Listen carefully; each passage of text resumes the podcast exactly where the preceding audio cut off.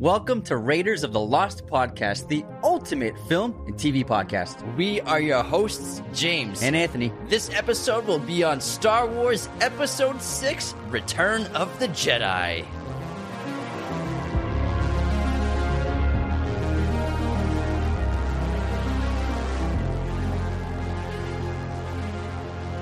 Hello, movie friends. Welcome back to the show. James and I are happy to be here, finishing our little marathon of the original trilogy of Star Wars, George Lucas's finale, Return of the Jedi. It's, uh, I think, a fitting conclusion to what he started with uh, Luke Skywalker's saga. I think it's uh, a, a fun movie. I don't think it's perfect, but I think it was a good entry in this trilogy. It's tough to cap off a trilogy, especially one as epic and groundbreaking as this was, but they nailed it. They did a really good job. After watching it and going through all the films again, like I said in the first one, like I always have a different perspective. And when I rewatch the original trilogy or rewatch any and revisit any kind of films, and it, I'm gonna say Return of the Jedi is no longer my favorite.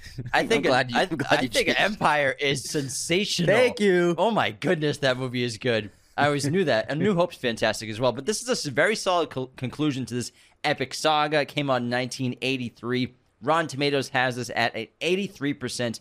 Critic score, 94%. Audience score, IMDb has it at an 8.3.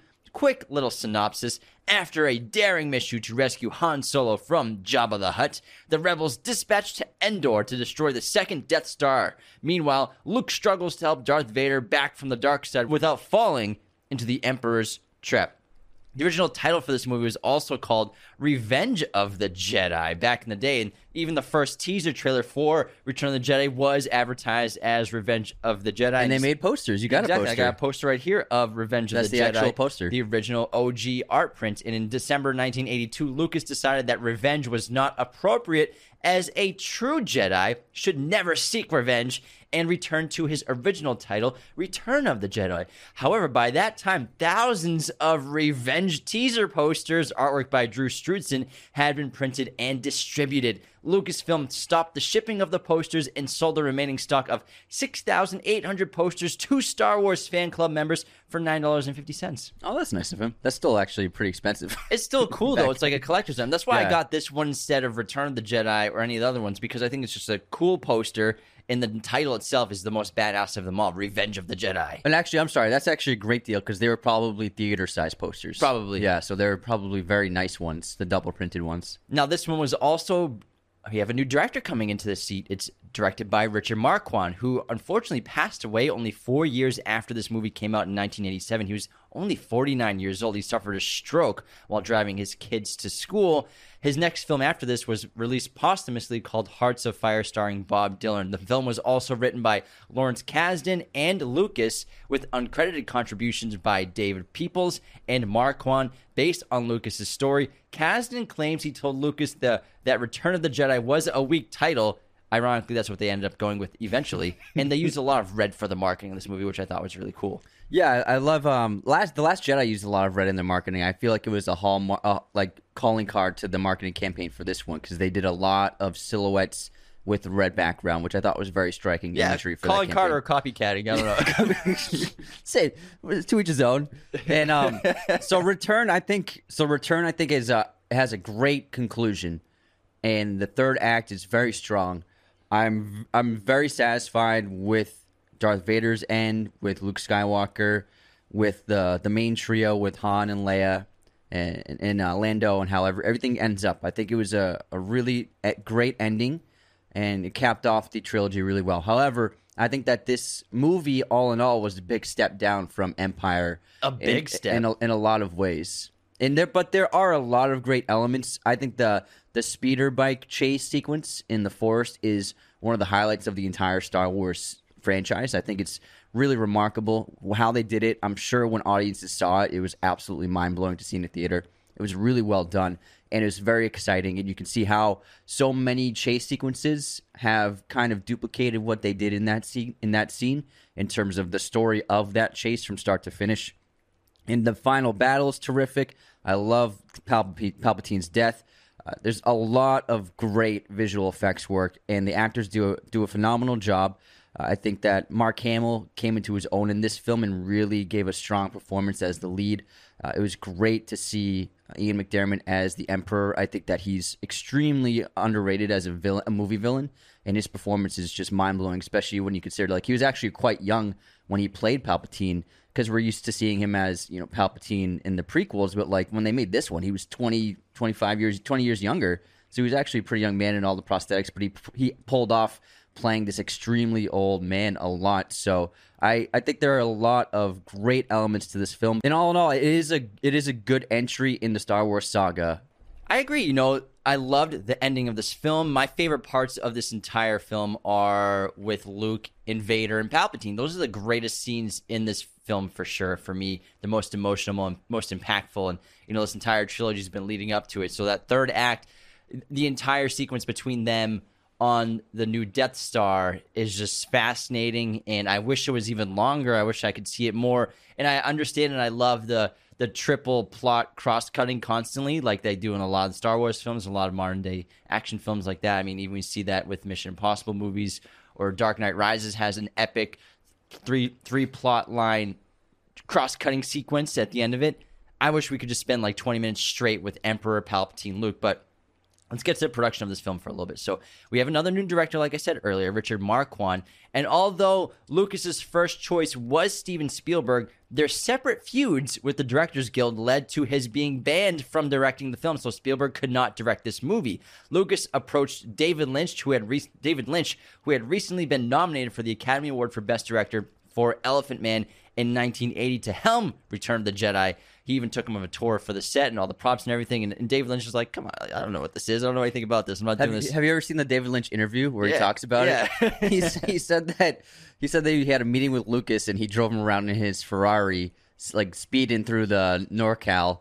And then they, and then he said Lynch said that George Lucas started talking about Ewoks, and then Lynch said he got he started getting this massive headache, and he ran to a telephone booth and called his agent. He said, "I can't do this." It's pretty funny story. it's probably the wrong way to approach David Lynch. Yeah. Any other like young hotshot director? Yeah, for sure. Oh, this Ferrari's sick, but David Yeah. Lynch is like, get me out of this car.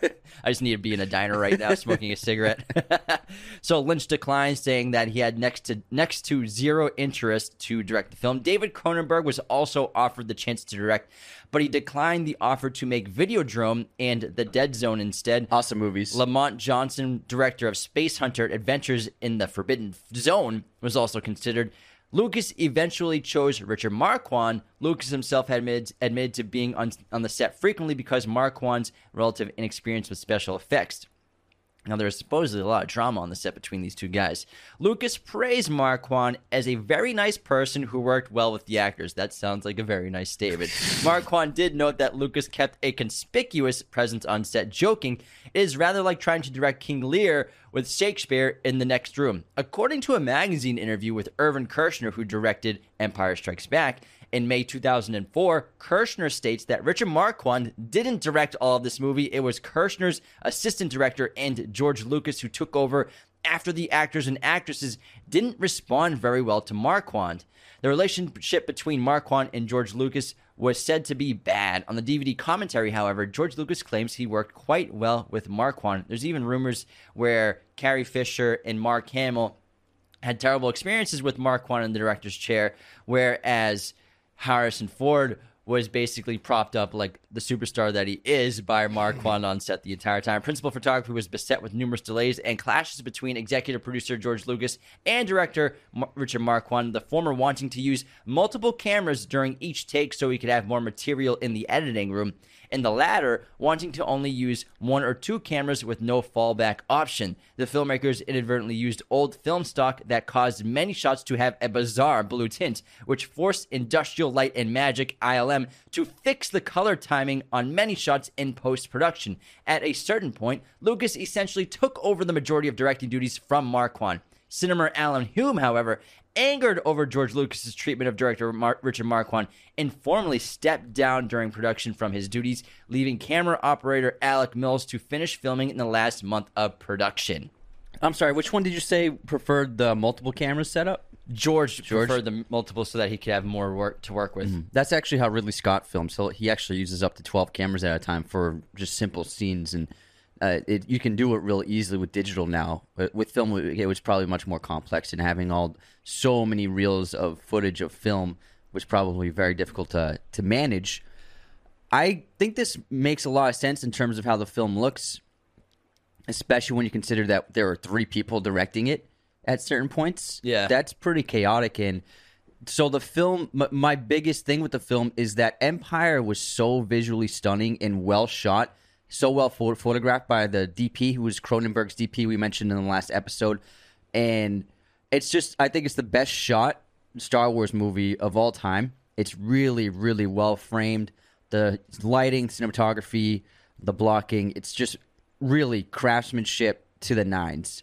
Whereas this one, and it was such a step up from A New Hope because they had the better production and more money to put into the, the visuals. And so I thought I was I assumed like Return would be a, another step up, like it's going to be even more beautiful. And I think that that's one of my biggest issues with the film is it's not really beautifully beautiful looking. Uh, the cinematography is pretty simple and pretty basic, other than the visual effects sequences, which are still stunning. But in terms of the framing, uh, the it doesn't really have the same feel that Empire has. It doesn't have that epic nature. I don't even think they shot it anamorphic like they did the second one, which is like which is why the second one is like super widescreen and just looks stunning. Um, the lighting is it just seems not that artistic compared to the real creativity they put into the first film. And then we we actually rewatched this the other day or yesterday, and the movie was playing, and I hadn't seen it for a few years, and the movie was playing, and there was this weird color lighting grading tint to it. Yeah, there was some issues Yeah, with and, color. and we were like, "Is there something wrong with the TV? Is it the picture quality? Are we, do we have some weird color setting on the television?" And then we just like gave up, and then we continued watching it, and then it was the the, the Jabba Jabba's palace scene is where the color was really like extremely, extremely, extremely contrasty, very warm, very flary a lot of reds yeah, were popping. Reds and blues. Yeah, up, yeah. It was all over the place, and it was distracting. And I suppose it's a, it's because of the the film stock that they were using. And then literally the next scene, it was a much balanced, much more balanced image. So they'd probably change the film stock. But there, you could pin, point out a couple of other sequences where that old film stock was used, and it is quite distracting. So I think the lack of uh, creative direction is ultimately why the visual filmmaking, cinematography, the lighting doesn't really hold up compared to Empire. And George Lucas fired his friend and producer of the previous two Star Wars movies, Gary Kurtz, before production began on Return of the Jedi. Although some sources say he simply quit on his own. Their relationship had deteriorated during the making of The Empire Strikes Back in 1980 when the movie went wildly over budget and fell behind schedule. With Lucas self funding both movies as independent productions, he opted to part company with Kurtz in taking in favor of taking an active executive producer credit duty himself to ensure the movie stayed under budget. Because just like in The Empire Strikes Back, Lucas did put up the entire budget of Return of the Jedi. This is the first movie to gross over $20 million in its opening weekend at the box office. On a budget of $32 million, it grossed $475 million globally. Again, funded completely by George Lucas on his own. And yes, twenty million dollars doesn't sound like that much, and if you adjust for inflation, it's still like below 50 million. But you gotta um, you gotta remember there are so few theaters back then, so few places to actually see a movie. So it, that's why making that much money was such a big deal for the film. And, and, back then, it wasn't so crazy to go to the box office the first weekend to go Yeah. see a movie the first weekend. Weekends, opening weekends weren't what they are now. Like this movie, so many others, they just made boatloads of cash from playing for a year in theaters and just getting so many butts and seats, not in a in a two week period, but over a fifty two week period. So it was much different landscape. way fewer films were being made every year. Now it seems like a thousand movies come out every year, and you, they got to make all their money in the first two weeks, or else it's a bust. Yeah. basically that's why the opening weekend is so important these days. The original script had the creation of Leia as Luke's twin sister in this film. Many ideas from the original script were left out or changed, however. For instance, the Ewoks were going to be Wookiees in this film, and the Millennium Falcon was to be would be used in the arrival at the forest moon of Endor. Following the defeat of the Emperor, the film was originally intended to end with Obi Wan Kenobi and Yoda returning from life from their spectral existence in the Force, along with Anakin Skywalker. Thanks to Yoda being able to prevent him from becoming one with the Force, they would then join the rest of the characters in their celebration on Endor, which would have been really interesting. Let's party! We're back. and the Wookiee thing with the Ewoks is they realized that because the Wookiees were so technologically savvy and advanced, it wouldn't make sense that they were living on Endor on a forest planet in such primitive means without technology. So that's why they changed it to a different creature with with Ewoks because Chewie's wicked smart and he knows components and technology and everything. He knows some components, bro. hey, hey, hey, Chewie, you got some components Like here. You got? Can you figure this out? Chewie, what are you from Brooklyn? yeah, it's the Brooklyn You're, you're, you're the Queen Spaceman. yeah, I'm going to Sal's Pizza after this guy. Uh, Chewie could do the electrical work of your house, basically, whereas an Ewok couldn't. and you you do get to see tease of that in uh, Revenge of the Sith, where the Wookiees are involved in that battle and they're using a ton of great technology. Even though they don't wear clothes, they are technologically advanced people, creatures. Right, Yeah, and so this this film also did another important thing in the Star Wars franchise, which there in the original trilogy, which there was a severe lack of, and they kind of like righted it slightly a little bit. So, quick question: in the first two Star Wars movies, in A New Hope and The Empire Strikes Back, can you name how many female characters can you name? Leia and that admiral admiral who's in that big meeting. I don't know her That's name not in the, that's in the Return of the Jedi. That's in Return. Yeah, Oh, you're right. Um, shit. Return of the and so A New I Hope can't. and Empire Strikes Back, there are pretty much just two female characters. There's Princess Leia, obviously, and Leia, and then Aunt Beru, Luke's aunt. That's pretty much it for female characters that have lines or are notable or ha- are like Significance on significance the plot. Yeah. on the screen on the plot. That's it. And Aunt Beru is in like one scene, two scenes. You're right.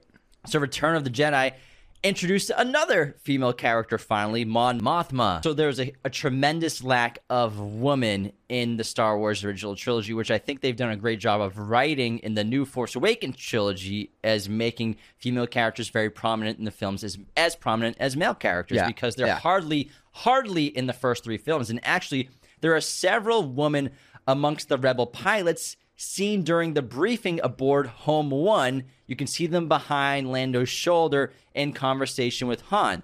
They're ready to get in jets and, and X Wings and start fighting. However, they never appear in the actual sequence, though at least three were known to have filmed cockpit scenes for the battle. One of these actresses did survive into the final cut. One of the A Wing pilots is actually a woman. However, she was redubbed as a male actor. The most significant cut was French model and actress Vivienne Chandler, who played an unnamed female X Wing pilot, later named Derivio Bold. She what made her cut surprising was it appeared that she would have played a significant role in the battle as she recovered over as she recorded over a full page of dialogue. Footage of her in the cockpit of her X-wing recently resurfaced, indicating she was amongst the pilots to assault the Death Star. In her dialogue, in which she makes a distress call about a fatally damaged stabilizer, suggests she would have been killed after crashing, much like Red Leader had in Star Wars in 1977. It's unclear exactly why all of these women were cut from the film, but it's been speculated there were concerns that audiences would be made uncomfortable by the thought of women being killed during a battle sequence. Hmm, I don't. I'm not sure if that's the case. Maybe they. I don't know. Audiences. We don't know what audiences Yeah. were like back then. We weren't Yeah. alive back then. Yeah, I guess I so. think it's kind of a cheap excuse, in my opinion. Yeah, me too. Because I mean, uh, there's so much flack about having a female lead Jedi character in the Force Awakens, and she gets in. She gets a lot of hate online Yeah. for just for being a woman Jedi. Uh, so I, I don't know. I think that might be the reason because you know, still to this day, people aren't mature enough to handle a strong woman character, a strong female character, or like a powerful woman uh, taking charge. And so I guess I think that might be the reason. It's really, but when you think about it, you you can really, if you're like a, if you know a lot of Star Wars lore, you can name like three Yeah, female right. characters from the original trilogy. That's it. You know, I think that Rey was awesome. I love her in the sequel trilogy and terrific actress. I thought it was so great to have a female Jedi lead the the new trilogy. That's why when people get really upset about like having a, a female lead Jedi in the new Yeah. Star Wars trilogy, it's like go back and, and count. Like I said to Anthony, I asked him how many female characters can you name from the first two movies, and he got one, one character Mm-hmm. Yeah. that he could think of off the top of his head. and Daisy Ridley's amazing. She's that- yeah. she's an amazing actor. And that's nothing against Anthony. It's just factual information that there's literally two, yeah, which is sad. it is sad, man. Messed up. Did you ever think about that? and then they then they filled female characters in this film and cut them out. Come on, and then redub them as males. Man, Just one redubbed as one guy, one that's- girl as a man, male. That's crazy. Insane. That's sad. There's also another massive event in the production of this film. So it's called Black Friday. So uh, for Return of the Jedi, Black Friday happened on November 22nd, 1982, barely six months before the release of Return of the Jedi, the finale of the original trilogy. George Lucas decided that roughly 100 visual effects shots, totaling an estimated four months of work and mostly taken from the film's final battle sequence, weren't complete completed to his satisfaction, and he had them all thrown out. Visual effects supervisor, Hundred shots. 100 visual effects shots. And these are, yeah, entire shots, Yeah. not frames, shots. Visual effects supervisor Ken Ralston and company all went out and got loaded after the X fell on Return of the Jedi. Producer Howard Kazanjian was left speechless at $250,000 of work in 1983 money chucked out the window. While some of the live action elements of this material wound up on the Blu ray in the making of Return of the Jedi ebook, none of these thrown out effects have ever seen the light of day. The crew at Industrial Light and Magic were forced to go back to the drawing board and start again from scratch, with, with many of them getting drunk, like I said, when they heard the news because there was four months of work gone. Is that what I said? And that's Yeah. it was about 100,000 feet of, Of film. film reel that was just tossed. Man, that's crazy. I wonder. I mean, did they read? They must have redone them, and they're in the new cut. There has to be, I guess, the speeder bikes, maybe. I think a lot of it was like maybe the speeder bikes, The or speeder if bikes, not a lot, the a lot of space the final sequences. battle. Yeah, I the visual mean- effects shots, so probably the battles and stuff like that. I that. mean, you would think that they had it under control by then. uh, By the time it's the third film, to be able to like, I mean, man, that's a problem. Is sometimes with visual effects, is the director's not paying attention when- to what's happening with the CGI animators. That's nowadays been there's so much, so little communication, and so many visual effects artists. Uh, they have to do work over and over again because the director's not communicating what they want, and then when they come up with the final shot, the director's like, "This isn't at at all what I was envisioning." It's because of a lack of communication. Very few directors actually stay in constant communication with visual effects artists and companies as they're making the film, which I think is really ridiculous. There's really only a handful of directors who actually put in the time to even visit visual effects artists. Uh, I, Zack Snyder, I think, is the most notable director. He actually goes to the premises of visual effects companies, talks to all the uh, animators, makes sure they're all on the same page because it saves them so much time and they're able to enact the vision of the director. But there, you'd be surprised how many directors don't even like really put that much work into communicating with visual effects artists. Denis Villeneuve is a big Yeah, guy he's a big one too. too, You yeah. can tell from watching Arrival and Dune and all these in Blade Runner 2049. He's very involved with the visual effects and in constant communication with them. If you read any of the story about their filmmaking process, he has great relationships with his production designers and visual effects artists. He uses a lot of the same ones over and over again. Well, speaking of the speeder bike, since that's one of your favorite sequences, in the visual effects shots of that. So the point of view shots for the speeder bike sequence were achieved by having a camera operator with a steady cam walk through the forest at normal speed with the camera filming at one frame per second. When the footage was played back at 24 frames per second, it gave the appearance of flying through the forest at high speeds. Speeder bike pass by effects were done by splicing together thunder, splicing together thunder, th- thunder sounds. Tough word, thunder. With those of a P 38 airplane. So basically, a very slow frame rate for your film, and then just playing it back at normal speed. It's really cool. simple. It's really simple filmmaking, and it looks terrific. The POV shots look so amazing going through that redwood forest, and I love the redwood forest sequence. I think it's just so great to see. Uh, Lucas w- was very smart, where every film has a big set piece in a location that is completely different in terms of the landscape of the environment. You go from desert to Arctic tundra to redwood forest, and it's just brilliant to see the visual language of the environments change because you're going on different planets, so the planets should look starkly different from one another. And I think he did. Oh, he's always done a great job of imagining how different planets can be. And in The Empire Strikes Back, we talked about how George Lucas froze Han Solo and Carbonite because no one was sure if Harrison Ford was going to come back for the third film. So they froze his character in a story arc so that if they had to bring him back or if they could, they could. But if not, then yeah, he's just frozen. Then Mando forever. gets him. Now, how did Howard Kazanjian get Harrison Ford back for the film? We talked about how last episode he was in the Empire episode. He's the one who convinced him. So Howard quote, is quoted as saying, "I played a very important part in bringing Harrison back for Return of the Jedi. Harrison, unlike Carrie Fisher and Mark Hamill, signed only a two-picture contract. That is why he is frozen in carbonite in The Empire Strikes Back." When I suggested to George we should bring him back, I distinctly remember remember him saying that Harrison would never return. I said that if I convinced him to return, I said what if I convinced him to return? George simply replied that we would then write him into Jedi. I had just recently recently negotiated this deal for Raiders of the Lost Ark with Phil Gersh and the Gersh agency. I called Phil, who said he would speak with Harrison. When I called back, Phil was on vacation. David, his son, took the call and we negotiated Harrison's salary, which Anthony brought up I knew it! That's how, the- how big was that salary? That's that's that's what the big part was. You know, you know, Dave was like, "Oh man, it's a lot of zeros." when Phil returned to the office several week, several weeks later, he called me back and said, "I had taken advantage of his son in the negotiations. I had not, but agents are agents." And they also almost killed Han Solo in the third act of Return of the Jedi. Ford suggested that Han Solo be killed through self-sacrifice rather than now his son kills him. Straight up patricide.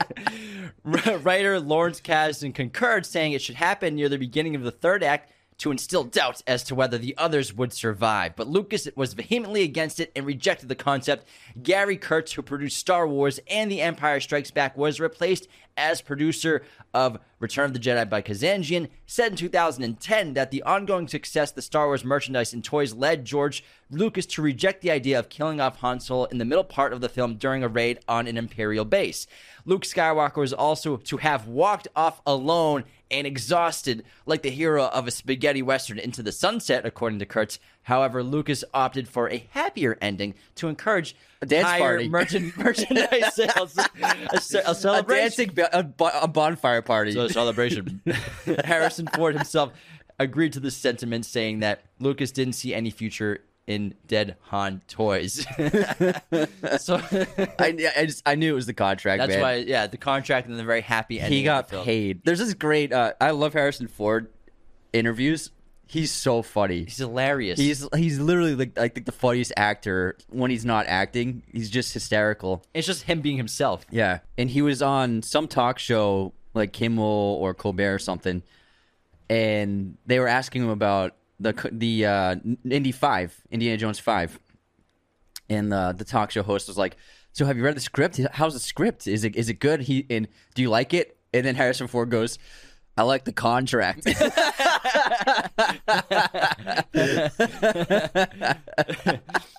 He's like, I read that. It's like when he was on one of those shows for Force Awakens marketing and stuff, and they're like, "So what's it like being back? Are you, were you excited to get back into it? What are you getting out of the experience?" He's like, "I'm getting paid." there's a there's a, a great interview with uh what's his name the the Alden Iron, Ironbach who played Han in, in the Solo movie, and he I saw him do this interview and he said he met with uh, Harrison Ford to discuss the character and just to get a sense of what it's like playing him and Harrison sat down with him for like a lunch for a few hours and they chatted about it and he asked Harrison, "So how do you like pilot the ship? Is there like some a thing to it? Like how how do you make it so believable?" And Ha- Harrison Ford goes, "It's acting. it's it's not real. what kind of dumb question is that? it's, it's it's not real." People take acting so seriously, man. That's why I, love Harrison. I love him. He's so funny. Fucking buttons everywhere. I don't know. He's like, I just do it. It's it's it's, it's not real. Uh, I want to talk about the lightsabers because I think they look fantastic They do, in this yeah, movie. I think yeah. they look look the best of the original trilogy. They did a really good job. Now, but there were actually issues because before they went into production this film, all of the lightsabers they were using for Luke and Obi Wan and everyone else and, and Yoda, they had been stolen or sold, so they had to repurpose old ones. So Luke's new lightsaber is actually green. It's the first one, right? It's the first one that's Yeah. green that we've seen on film.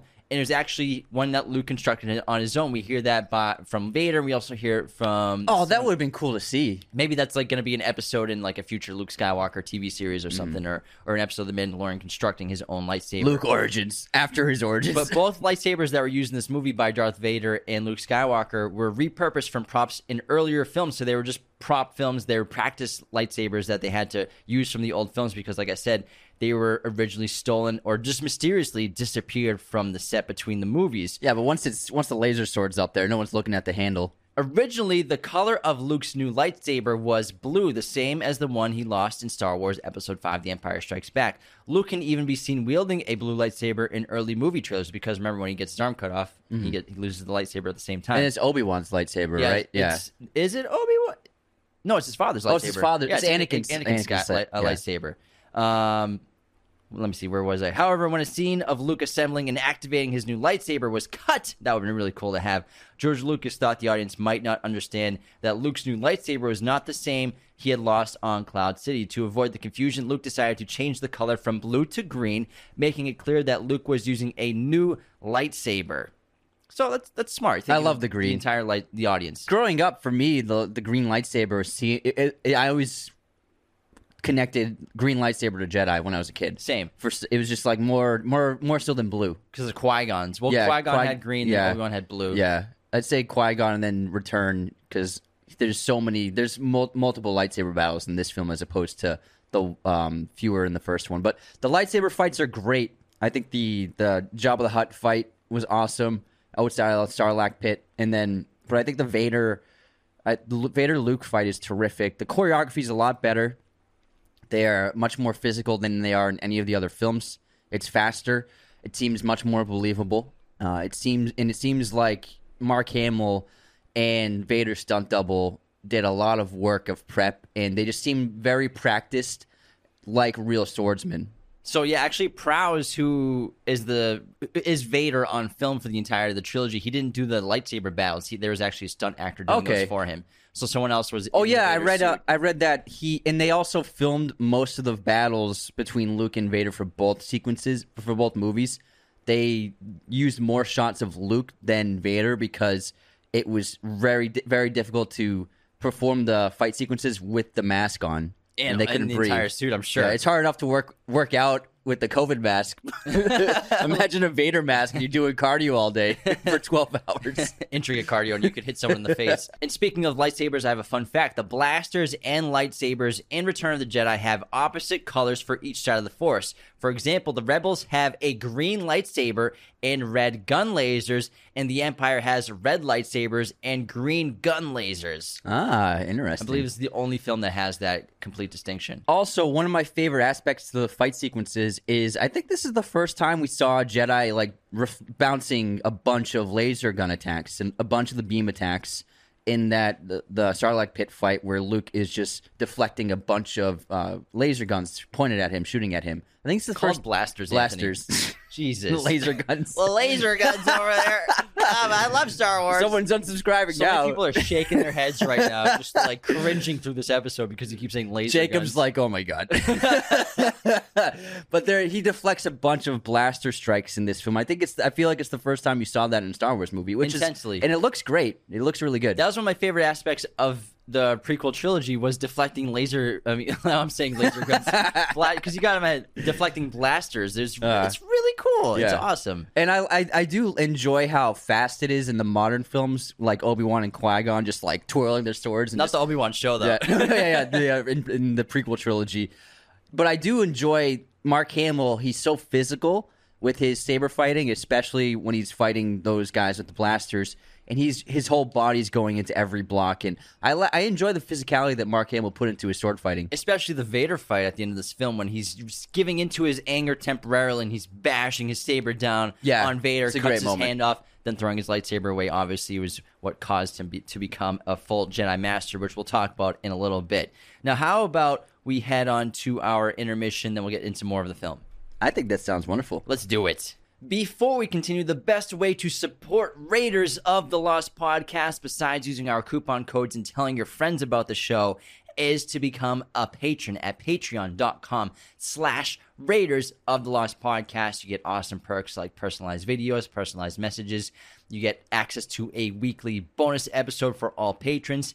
$10, $25, and $100 tier patrons have access to our Discord where we interact with you every day. We have watch parties on there as well. 25 and $100 tier patrons get their own custom episode. You pick the topic and we do it for you.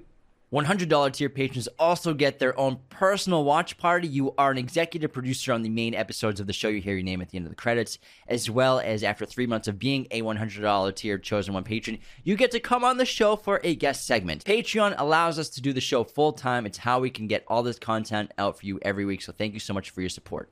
Raiders of the Lost podcast is brought to you by our good friends at manscaped.com. Use our coupon code Raiders of the Lost at checkout. You'll get 20% off and free shipping worldwide. I highly recommend getting the Lawnmower 4.0 groomer, which is basically a lightsaber X Wing battleship Death Star for your grooming needs. Has a 7,000 RPM motor wireless charger, built in flashlight. You can use this thing in the shower. It's waterproof, it's incredible, skin safe. Highly, highly recommend it for your grooming needs.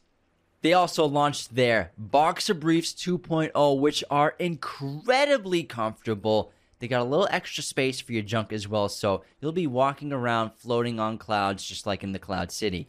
Their Platinum 4.0 collection is the best deal they offer right now. The Lawnmower 4.0 trimmer is included in the collection, as well as the Weed Whacker Ear and Nose Hair Trimmer, Ultra Premium Body Wash, 2 in 1 Shampoo Conditioner, Deodorant, Anti Chafing Ball Deodorant, Ball Spray Toner, Boxer Briefs, and a Shed Travel Bag. Head on over to manscaped.com. Use our coupon code Raiders of the Lost at checkout. You'll get 20% off and free shipping on your entire order worldwide. This episode is also sponsored by our great friends at movieposters.com. Use our special promo code Raiders10 at movieposters.com to get 10% off your order today. They have a gigantic selection of basically every movie and TV show imaginable in their poster library, as well as also all sorts of poster options like framing, backlighting, whatever your poster needs are. They got you covered. We have a bunch of these awesome posters on our set. James's Re- Revenge of the Jedi poster is sick. I love that one. We got Jaws. I got Lawrence of Arabia, La Dolce Vita, a bunch of amazing movie posters. They send us whatever we want, which is very nice. So if you need posters, there's only one place to get them, and that's at movieposters.com. And don't forget to use our promo code Raiders10 to get 10% off your order today. Now let's head into our intermission begin with the movie quote competition, sir. I have uh it's two characters. Mrs. Vaughn is satisfied with the dress. No one gives a tinker's fucking cur- Can I say the quote? Can I say it? No one gives a tinker's fucking curse about Mrs. Vaughn's satisfaction. that's a good one. it's Phantom Thread. This guy. Reynolds Woodcock. Sorry, I love that. I love that movie. Uh, film bro over here. Sorry, I was being very impatient. we have a quote from a fan from Braden, Braden. our pal Braden. All right, ready? One second. Okay. This is two characters as well. Biker bar, huh? What goes on down? you all right? Drop the uh, the Revenge of the Jedi sign. Hold on, there's a lot of stuff going on over here. Uh, yeah, uh, it's kind of. We're good You got it. for now. All right, ready? So two characters. Biker bar, huh? What goes on down there? I don't know. Listen to Jim Croce, play d- uh, play darts, whatever the hell else you white people do. Hmm.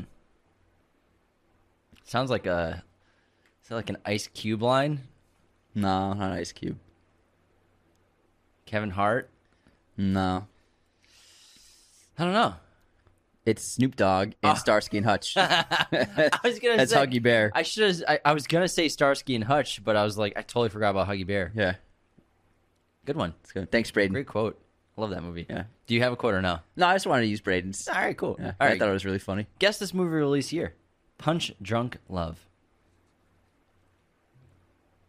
2004. 2002. Damn it! Darn it. Darn it. Okay. What year did the original Dune come out? 1984. Correct. I mean, I shouldn't have done a Dune question. That was a mistake. How you doing? All right, movie pop quiz time. Paul Thomas Anderson, who's the theme of my intermission, has directed several music videos for bands including Radiohead. Can you name another band or musician he has made a music video for? Haim. There you go. That's the easy one. Haim, obviously, uh, one of the actresses, the main actress from Licorice Pizza, is the guitarist Alana. Haim. Yeah, Alana. He also with his with his ex girlfriend, he made a few of her music videos. What's her name? Joanna, News- Joanna Newsom or No- Fiona Apple, Fiona Apple. Yeah. yeah. He's he's actually done a few of hers. and also Michael Penn.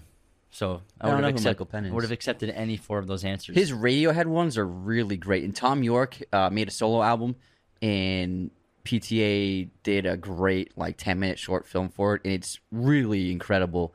And he also made a great music video for Radiohead where Thom Yorke is moving through dozens and dozens and dozens of environments and rooms, and every time he he enters a room, he walks through a door, and that puts him into a different space. Finds another door that puts him into another space. It's really terrific. that was off their uh, their like album back in like 2018, right? Yeah, it was. It was. It's a pretty recent one. Maybe yeah, five or six years ago, I'd say. But he's yeah, he's made some great music videos. great catalog. All right, What do we got for? I got a quiz question for you. Oh, you got a quiz. I'm sorry. What director almost made a Dune adaptation? Came very close to it. Oh, what's his name? Freaking. Ah. How do you say? I can't. Paderasky or or no? Freaking. What's his name?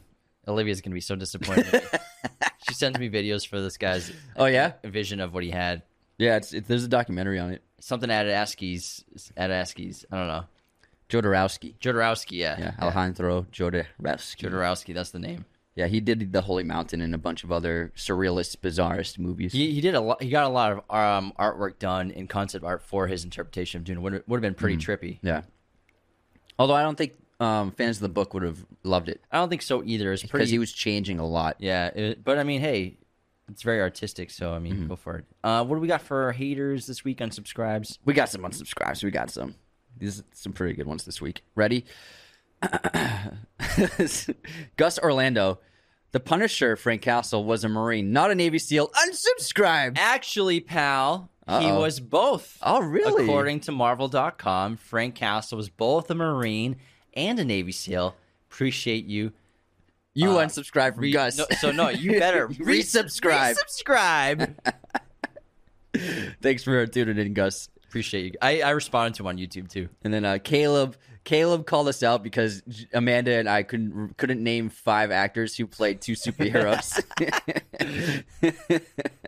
He's like, I, he said he immediately thought of America's ass, Steve Yeah. Rogers. That's why I was like, I was so shocked you two didn't get that one. and then that's it for our unsubscribes this week. We have a great five star review from J Roman 1090. High quality library of episodes. Thanks. Found these guys on TikTok. I really enjoy the variety of episodes. Thanks, pal. That's it. It's very simple, to the point, very appreciated. Thank you so much for the review. And thank you, TikTok, for fighting all of our fans for us. That's why we're happy to be back. it's going to be back. We have a very special Godfather Patreon shout out, Kynan Clark. Thank you so much for becoming a Godfather Patreon.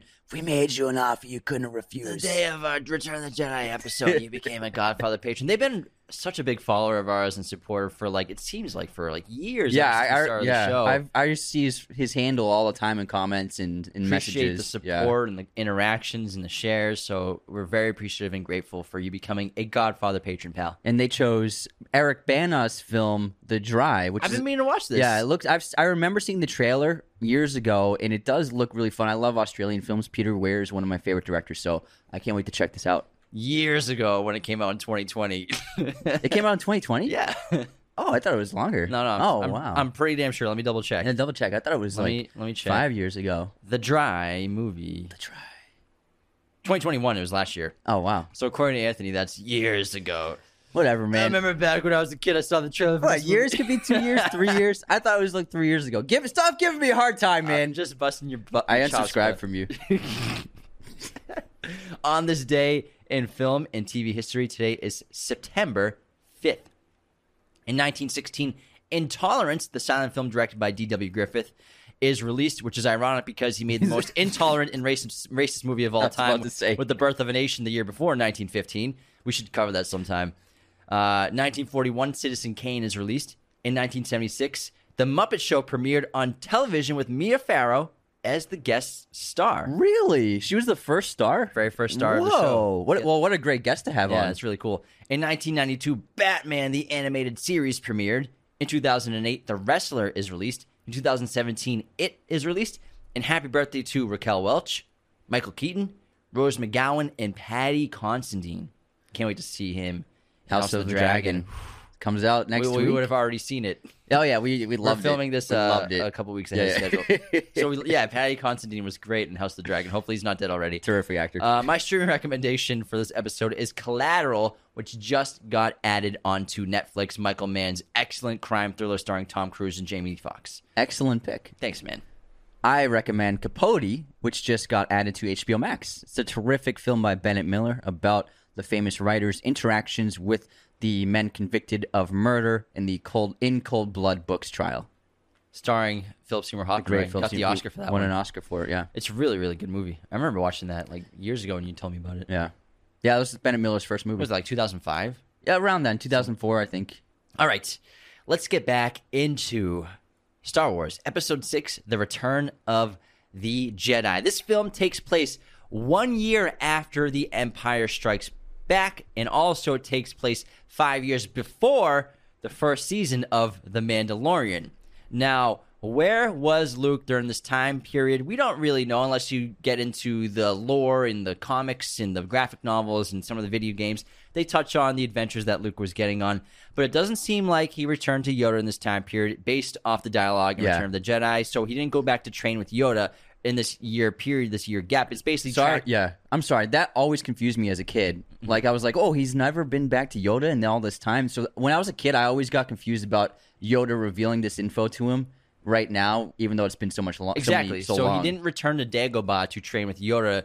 And so basically his his adventures are different and also you can assume that he did a lot of planning to rescue Han from Jabba the Hutt because that was a pretty intricate plan after Leia and uh, Lando's plan did not work out. So, but how did Luke's powers increase? He's not exactly a Jedi Master yet, as Yoda tells him he has to face Darth Vader to finally become a Jedi Master, even though Luke thinks he's one right now. But how did he become more powerful with the Force? A better lightsaber lightsaber fighter. You can assume that for him, he's just been training on his own. a better or- laser gun blocker. a better laser gun blocker. Or if he's not been, if he's been training on his own, maybe he's also been getting training from Obi Wan Kenobi's Force Ghost. You know, that's definitely a possibility. We could also think of Luke having just natural, innate power with the Force that is unusually strong. You could even say he's naturally more gifted than even his father, Anakin Skywalker, with the Force, who was a prodigy, who was very powerful for his age and his experience. You could consider it to be more instinctual based for him in his powers and his growth of using the Force. And like I said, a lot of the canon uh, depict what happened between this time period. And I think it's just you don't have to explain too much, but it's I think important to note that he didn't go back to Dagobah to train with Yoda. Yeah, and I, they did that because they need to have the the dialogue of Luke asking him about his father. I think it's a great, it is a great moment of Yoda revealing, "Your father, he is." You know, you gotta you gotta have that line in there. So obviously Lucas was like, "Okay, we're just gonna act like he didn't go back there," because Yoda would he would have asked Yoda that the first time he saw him, which he does. Exactly. And that's the entire reason why Yoda's in this film. He wasn't in the original script for Return of the Jedi, but they needed to clear make that clear distinction of Luke hearing it from Yoda that Darth Vader is his father. So Mark Kwan strongly felt that returning to Dagobah was essential to resolve the dilemma raised in the previous film for this. So Lucas actually inserted the scene that Yoda converts Va- confirms that Darth Vader is Luke's father after his discussion with the child psychologist because he wanted younger moviegoers to not dismiss the fact that Vader's his father as a potential lie from the previous film and make it truth. Yeah, because even Luke, he needs he needs assurance from Yoda that this is the truth because he doesn't he he, he shouldn't just believe Vader because Vader's his enemy. Like he shouldn't just believe what he says uh, because the dark side, you know, they can trick you and play with your emotions to get you to turn to their side. So obviously it makes total sense for Luke to question it and not believe Vader outright. and he gets confirmation from both Yoda and then from Obi Wan's Force Ghost. And I love how Obi Wan's Force Ghost. He's like, "Why didn't you tell me?" He's like, "Technically, I did."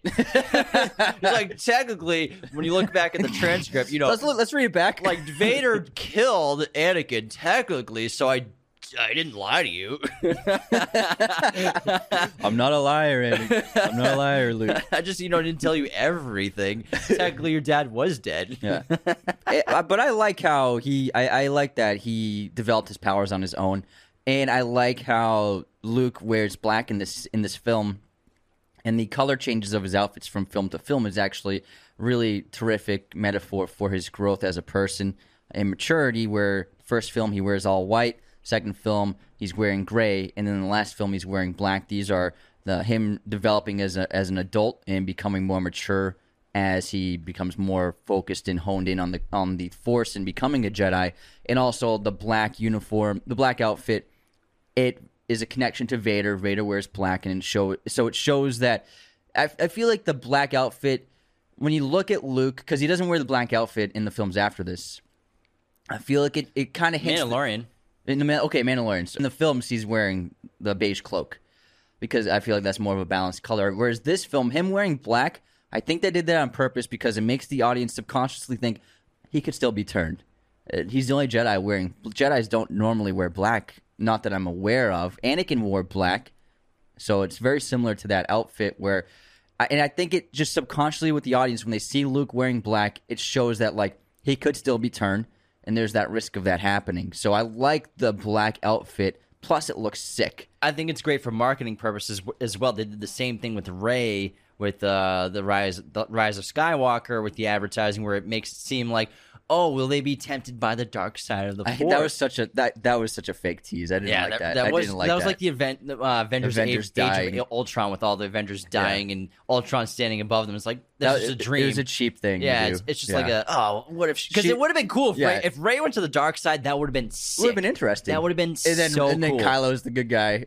Well, I still think Kylo should have just stayed the bad guy. But I still we'll, think we'll Finn- get into the sequel. I still think. Finn should have been a Jedi, but I mean, Yeah. it is what it is. But yeah, Rey having the double red lightsaber and then throwing it down, and she's got like red eyes. I was like, whoa! In the trailer, and then in the movie, I was like, oh, it was just like a two second stream. it's for the trailer, man. They got you, man. Thanks, They're- guys. They're, pretty smart. Now, Luke's uh, final uh, visit to Dagobah is really important because this is where Yoda dies, obviously, but he's told important things from both Yoda and then also from Obi Wan's Force Ghost from on Yoda's deathbed as he's tucking him in with the blanket. It's very cute and endearing, but he's telling him, you know, Luke, you don't need any more training, but you're not a Jedi yet. You're not a Jedi until you confront Darth Vader. That's the final thing you need to do to become a Jedi Master. Even though Luke says, "So I am a Jedi Master," he's like, "No, you're not." So you're not a, not one yet. You have to confront Vader, even though Luke doesn't want to. He's like he's almost afraid to face him. He doesn't want to face him. He doesn't want to fight his father.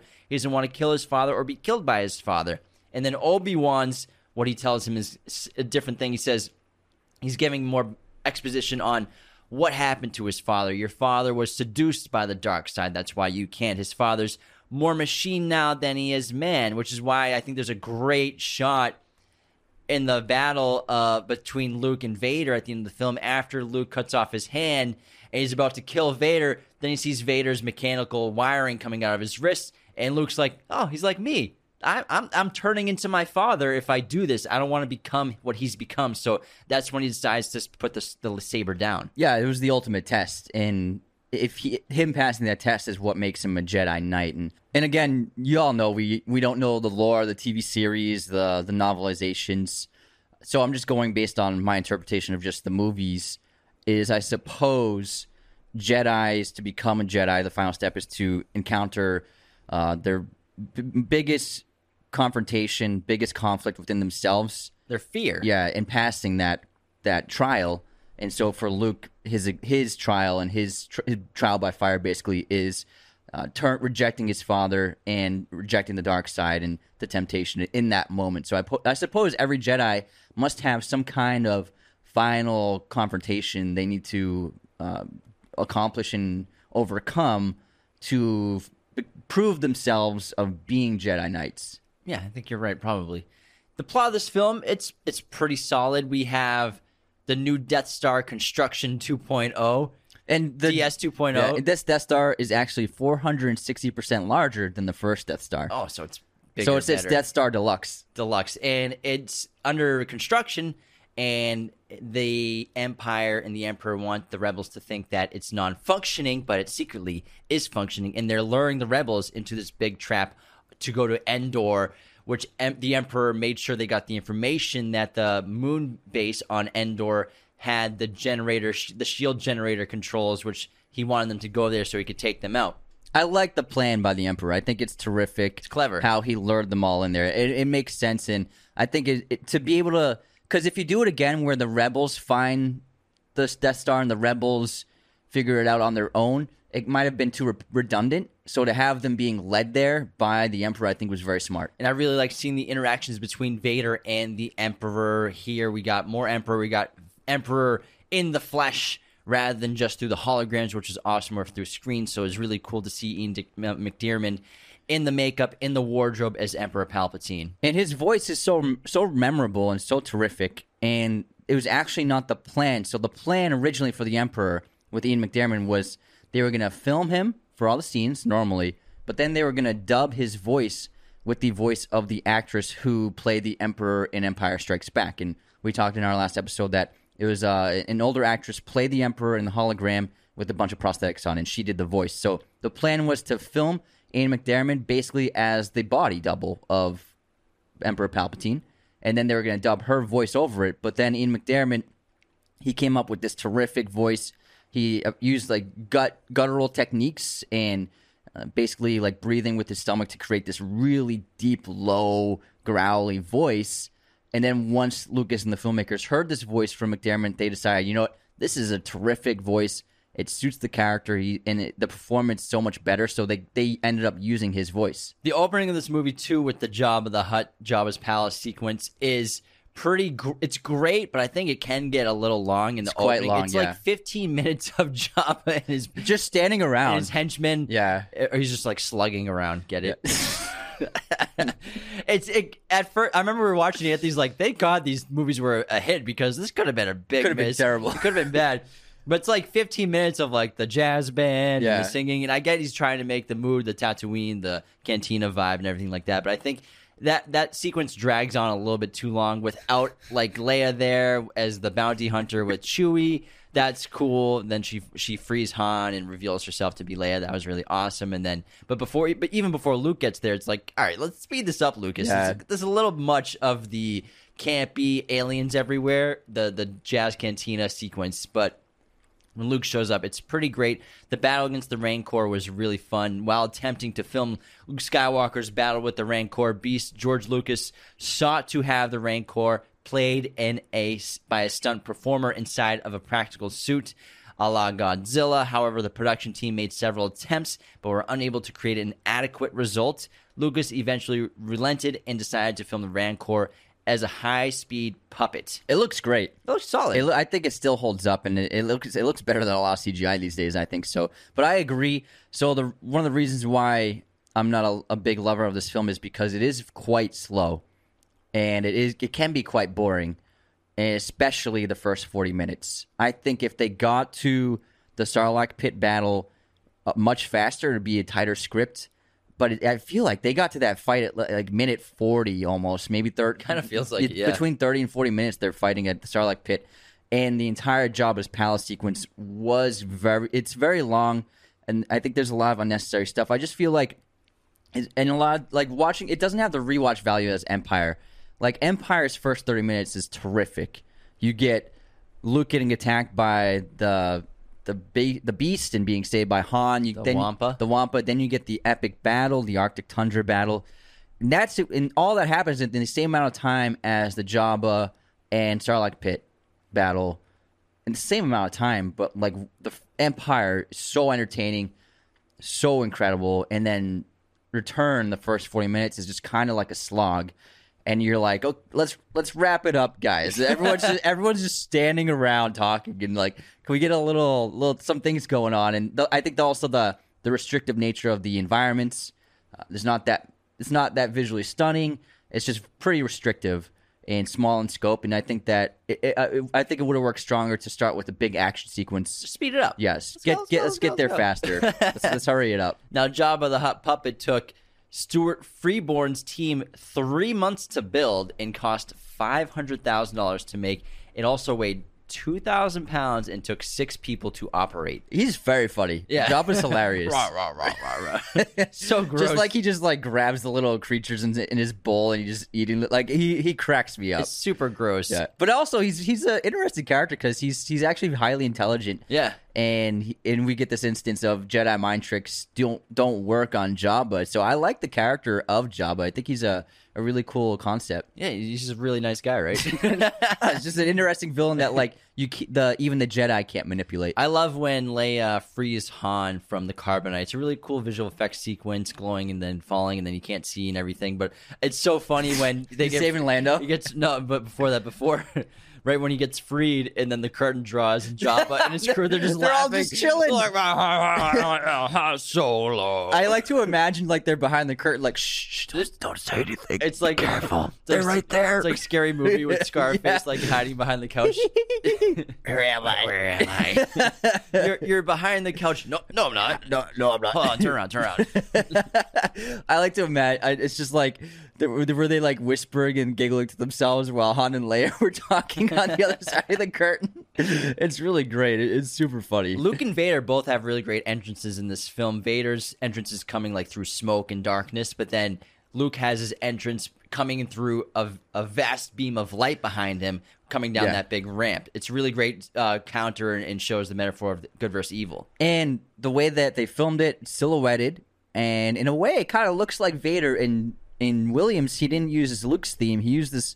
I think the first couple notes of uh, part of uh, Vader's theme. And to my, I think kind of make us feel like, oh, is this Vader? So we weren't even sure it was Luke at first. And also to show the temptation that Luke will be having to the dark side because he does get tempted to the dark Force side. Force chokes those guys, And no problem. Palpatine is trying to push him there even further. Now, Vader, this is the only Star Wars movie where Vader does not force choke somebody, Return of the Jedi. A scene did exist in the initial cut that showed him force choke an Imperial officer in order to gain access to the Emperor's throne room. This scene was cut because, George Lucas felt that this point had been made clearly enough in Star Wars The Empire Strikes Back. Enough force chokes, yeah. We didn't need to do that.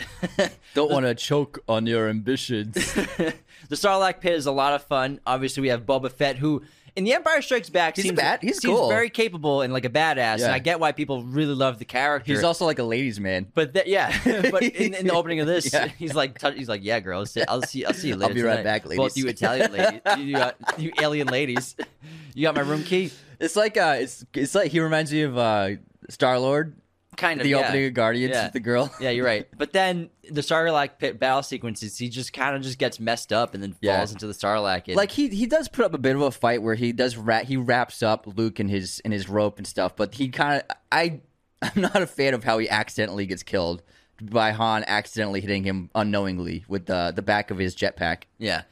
So back to the Emperor too, though. I think such a great character, and we really should do like an entire analyzing evil episode on him because his plan is his plan is so clever of luring the rebels to his trap, but also he's luring Vader into a trap basically too, where he wants to have Luke become his new apprentice, even though he's saying Va- Vader's saying like, "I'll we'll convince him to join the dark side, and we'll all be together in a happy family together, just doing evil stuff." there can only be two Siths. So yes, you're right. Yeah, so Palpatine is using Vader to lure Luke to him to convert Luke to the dark side, and then he wants Luke to he wants to replace Vader with Luke as his new apprentice. he's just like sick of working with Vader. It's like basically Tom Brady and Belichick. Belichick's like, I'm trying to find a new quarterback, man. Vader, you're just like so serious all the time. That's his main goal. So Emperor Palpatine's super intelligent, very clever. He's got two intense plans working in sync together. Yeah, and it, it contrasts. Vader originally planned for him and Luke to take down the Emperor and mm-hmm. Empire, and I suppose you could argue that Luke is more powerful than Vader ever was because Palpatine wants him over Vader. Exactly. So that's a, that's the biggest indicator that Luke possesses more power. With the Force than Vader ever than Anakin ever did. It's very similar to when we watched the first sequence of in Revenge of the Sith, where Anakin saves Palpatine from the captors, and he has Anakin kill the guy, just cut off his Do it. head. Do it. Do it. so it, it it harkens to that when you watch Revenge of the Sith. You're like, oh, Yeah. oh, this is just like when Darth Vader and Luke are fighting in front of Palpatine. Like you just see like the big smile on his face. Like, Yeah. yes. Yeah, I love that. It's like Because- clearly this guy is evil. when Anakin and Dooku fight, he does the same thing. He's like, "Oh yeah, they're fighting." He's getting off on it, but he sees the same potential that he saw in Anakin and Luke, if not more. Yes, I, I think. Yeah, I think you definitely have to. That's the ed- evidence that Luke is probably more, probably the greatest Jedi to ever live, most powerful. Maybe Could be, yeah, possibly It's possible. If if Palpatine wants him over Vader, it's, it's he's got to be. because he's the prophecy. Yeah, You are the chosen one. we're gonna say it at some point. I hate you. I hate you. Uh, I have a question. Do you think that Vader, Anakin, Vader slash Anakin ended up becoming a good person or a hero? It's it's such a tough question to answer because of how many people he's helped kill, how many people he's killed himself, how many evil acts he's done in the how many years what's it been 20 years or something that he's been Darth Vader. When you go from killing kids and killing entire destroying Planets, entire planets it's hard to say that that person be, has become a hero or a good person.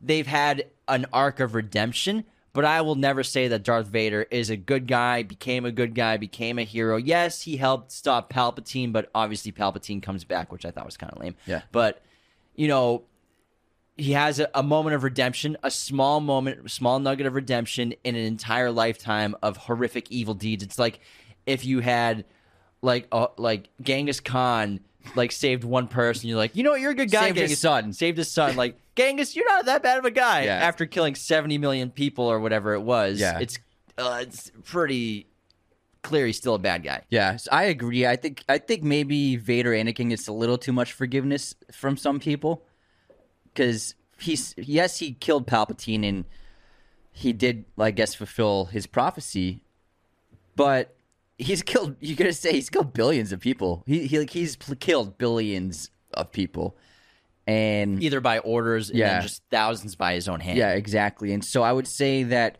even though he does save, he kills Palpatine to save his son.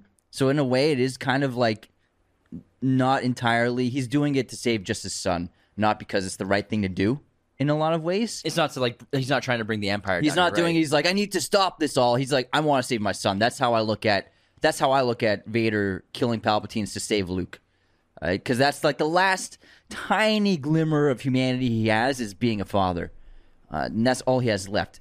And so, even though you know Luke had always said that there's still good in him, and there that was the good in him, I still think by the end of the film, Anakin Vader, he's still uh, a, a villain without a doubt, hundred percent. James Earl Jones shares the same opinion. He's oh, like, Oh, cool. I'll never say that Darth Vader was a good guy, even Yeah. though it happened at the end of Return of the Jedi. Yeah. and he voiced the character. Yeah, I mean, you say, kill one guy as opposed to killing billions of people. Like, I mean, this is pretty pretty clear difference. That's a really good point, though, and a clear distinction to make. That he he killed Palpatine to save his son, not to end the Empire. Yeah. even though the, the, it's the intention of killing him. I, I the way I interpreted it is just to save Luke.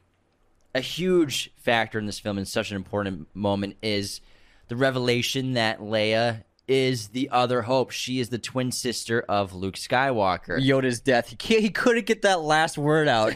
there is another Skywalker. and Luke and Leia, they, they once they're told the information when Luke's told that he's like and Obi Wan's like, you know it to be true. He's like, deep down I always knew. When Luke tells Leia, she's like, I always knew. And then hmm. when you think about the kiss, you're like, Ugh. but again, they didn't know Yeah, yet just- that they were going to be siblings and twin siblings in this film. So she's the other hope. Yeah, I thought it was a great. It's sold. There was the great twist in Empire of Vader's reveal, and then this movie had another great twist of Leia's reveal. Lando Calrissian is great in this film as well. He's now a general in the rebel forces. He's tasked with the operating the mission, leading the mission to destroy the second Death Star. And they've, you know, they stolen that. They the the other trio, the Han and Leia, they've stolen the Empire ship, and they're going into the Death Star. But Lando's a great character. He's now a big time leader. He's a source of hope for the rebels, and he's an important man for the uh, attack on the Empire. And JJ did a great job in Rise of Skywalker of during that final battle. Lando is leading that group of rebels when they show up to the battle, and he's it's, ju- it's so reminiscent of of him leading the battle and at the finale of this film. So it's a lot of fun to see that in Rise of Skywalker. Now, the forest moon planet Endor is full of these Ewoks, which were which are very cute. You know, these were obviously made for the younger audiences, and I think I, I responded to the Ewoks much better when I was young. I think all kids do, yeah. Compared to watching it now, it's it's cute, but it, it kind of drags a little bit. It's Some pretty of the, long. Some of the Ewok yeah. sequences. I think it's very funny when they when they start worshiping C-3PO. Yeah. I think that's a great moment. And such a fun fact Warwick Davis, who's an iconic actor from obviously the Harry Potter franchise and in the Star Wars world, plays an Ewok, one of the main ones. That's so great. He's he's been acting for a long time. Yeah. He's been acting for a very long time. he actually auditioned for Return of the Jedi after his grandmother heard a London radio station announce a casting call to play the Ewoks. And he recently reprised the role of playing Ewoks. I think it was with his son, too, which is really cool. I think in one of the shows Yeah. recently. But he's um he has a new movie out, uh, Willow. They made a sequel to Willow uh, on Netflix. For so for fans of that movie, he actually reprised his role. I think forty years later. That's really cool. Now, Yeah. the word Ewok is never actually said in Return of the Jedi, and neither were the names of the individual Ewoks, e- although both appear in the end credits. Credits Ewok is derived from the indigenous American tribe, the Miwok, indigenous to the Calif- Northern California redwood forests, in which the Endor scenes were shot. So that's really cool to name the creatures, the Ewoks, after the indigenous tribe that lived in that area. Ewoks were a late addition to the Star Wars mythology, like we talked about earlier. They were originally meant to be Wookiees, however, because Chewie's such an adept technologist, I guess you would say, and with stuff. He's great with um what was it? Laser gun. Oh no, components. components. they decided to change it because it wouldn't make sense because Wookiees are so intelligent and technologically advanced to have them living in primitive ways. I wonder why we have. I mean, have have there been Ewoks in uh, any of the other movies or shows? Well, actually, one year after Return of the Jedi's release, the, The Ewoks Christmas had special? their own spin-off movies, Uh-huh. the Ewok Adventure, 1984. Oh yeah, And Ewoks- We watched them. Ewoks: The Battle of Endor in 1985. we had it on VHS. I remember. in the movie, the Ewoks agree to help the Towani siblings rescue their parents from the Gorax giant after their spaceship crashes on Endor, leaving them stranded. Man, Lucas knew what he was doing with the kids. Like he knows how to sell to kids, man. Speaking of Chewbacca, Return of the Jedi is the only movie in the original, original trilogy in which Chewbacca fires his Wookiee bowcaster on Endor. A fleeing biker scout is when he fires it. Although Luke refers to it in this movie as a crossbow, Chewie's weapon was given its proper name by the author Brian Daley in Star Wars: The Original Radio Drama in 1981, He was like, "Fuck Luke Skywalker. This is which was a dramatization of Star Wars. which came this is what it's called." It's, you actually see that a lot at work in Force Awakens. It's the gun that uh, he uses to shoot Kylo Ren to really damage him, Mm-hmm. and then Han uses it a few times. He's like, "I like this." And we got that great sequence of the Ewoks versus the troopers and walkers. It's pretty I like the lo-fi battle. I love how people are yeah. always like, "How the hell did they beat the stormtroopers?" It's it's fun. yeah. It's campy. Yeah, I saw an interview where Lucas said uh, it was partly inspired by the Vietnam War of an invading force coming against an indigenous population and using the environment to take out that enemy. So you can definitely see the parallel there. Then we have the crosscut where they're trying to destroy the shield generator on Endor to be able to, so that the rebels can destroy The Death Star. new Death Star Yeah. while there's also a space battle taking place above the planets. However, like we said earlier, the Death Star is completely operational, even though the Emperor wanted to make it seem like it wasn't operational. He starts blowing up ships, man. Yeah, Death Star Deluxe is on fire, man. And Emperor Vader Luke, this sequence is the best of the movie for sure. Finally, we get to the three of them. We've been wanting this to happen for the entire trilogy. They tease the heck out of it in Empire. We learn everything was a trap. The Emperor let the rebels discover the Endor plan.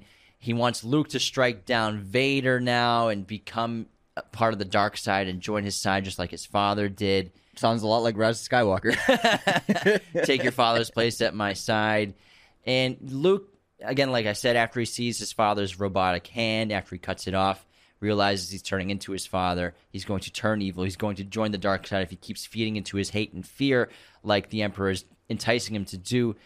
Throws his lightsaber down. This is the moment where he fish officially becomes a Jedi Master. Yeah, I think it's one of the best moments in Star Wars, uh, in the entire Star, Star Wars franchises, of Luke just like throwing his saber away and then facing the Emperor like a total G. Like, I ain't joining you. and he says the line it's one of the most iconic lines in the franchise i think where he says i'll never join the dark side i'll be i'm a jedi just like my father before me that's really cool I think that's the line that made Vader save him. Because it, he like, oh man, my son's so sweet. he's like, but he's like now we can't have a catch we, could, we could have a force catch. but um, yeah, I, I love. The, I think the ending, even though I'm not a big fan of this movie, I think the ending is really well done, and I think it, it's a terrific conclusion to the trilogy. Again, I'm like you. I, I did not like seeing Palpatine back for Rise of Skywalker, but we'll get into that in the future. I think they're actually JJ was kind of, in a way, forced to do it with the storytelling because of The Last Jedi. It was the only thing they could come up with that quickly. And so I think, but I think that having him just in this film, if it was just this alone, would have been so memorable. And then to see him, the, the origins of Palpatine, how he, how did he get his messed up face in, Yeah. in the in the prequel trilogy was great. But I think Return, this the weakest of the three, but it does a great job with this ending. I think the last 30 minutes is terrific.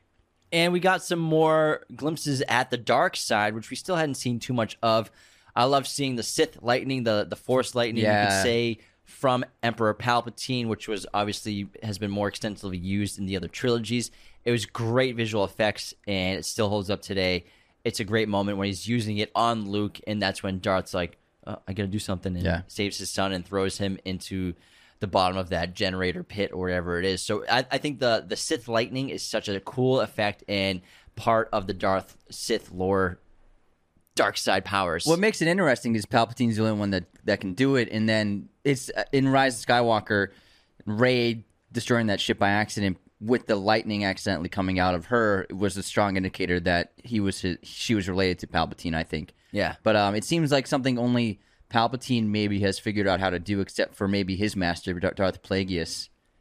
Yeah, good point. And also, fun fact about Star Wars trilogy. So Wedge, eh, Wedge's Antilles, who this is the helmet I have. He's the X-wing The pilot? pilot that he's actually also called Red Leader in this film, played by Denis Lawson. Is not only one of the only other characters besides the original trio to survive all three movies in the Star Wars trilogy, the original one. He's also the uncle of Ewan McGregor, Oh, cool! who also starred Wow. as Obi Wan Kenobi in the rest of the franchise of Star Wars, which is really cool. It's amazing. So he survived all three movies. He's part of the destruction of the Death Star after the shield generator was destroyed on Endor. I got some fun facts too. Oh, yeah? One of my favorite. It's really funny. So, uh, Emperor Palpatine's chair.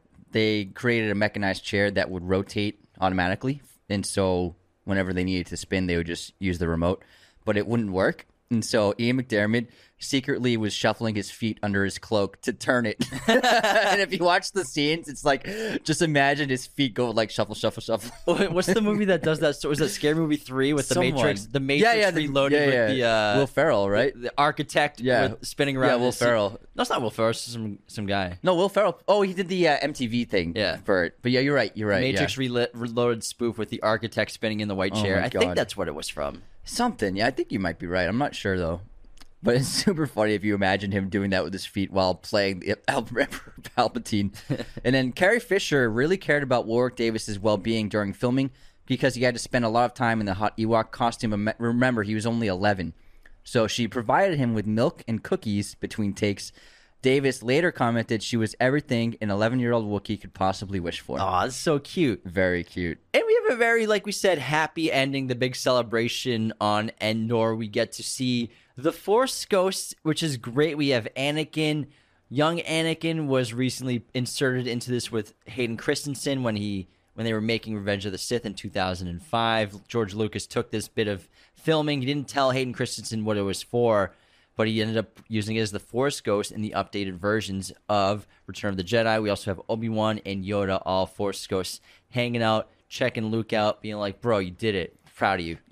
It's it's just it is kind of funny having Anakin next to Yoda and, and Obi Wan. Like You're cool, bro. We forgive you for the billions of people you killed. It's totally fine, bro. Hey, we make mistakes, man. We all make mistakes. he made a billion mistakes. But it is it is a cute ending. It's kind of it's kind of cringy, but also just fun when it's like the bonfire party and everyone's like kind of dancing to the beat. Hey, just like George Lucas said, it's great for merchandise, great for sales. It's a little ridiculous, but it, it's fun. It's fun. It would have been cooler to do the spaghetti western ending with Luke like I think that would have been walking into the sunset in the desert in Tatooine. That would have been really cool. I think fans would have really loved that because I remember as a kid, even even as a kid, like kind of laughing at some of the sequences in this film. That included. But, you know, George is like, I need to make some more stacks. Gotta gotta sell them Ewok dolls. I got the merchandising rights. All right, you got anything else? No, I mean, I think, like I said, it's a great ending. Uh, the weakest of the trilogy, but also s- super fun. Uh, if I was going to give this a rating, I would say I would give it a seven out of ten. I give it like an eight out of ten. Nice. I think Empire is a ten out of ten, I think Empire is ten out of ten too. and then I give A New Hope like a nine, nine out of ten.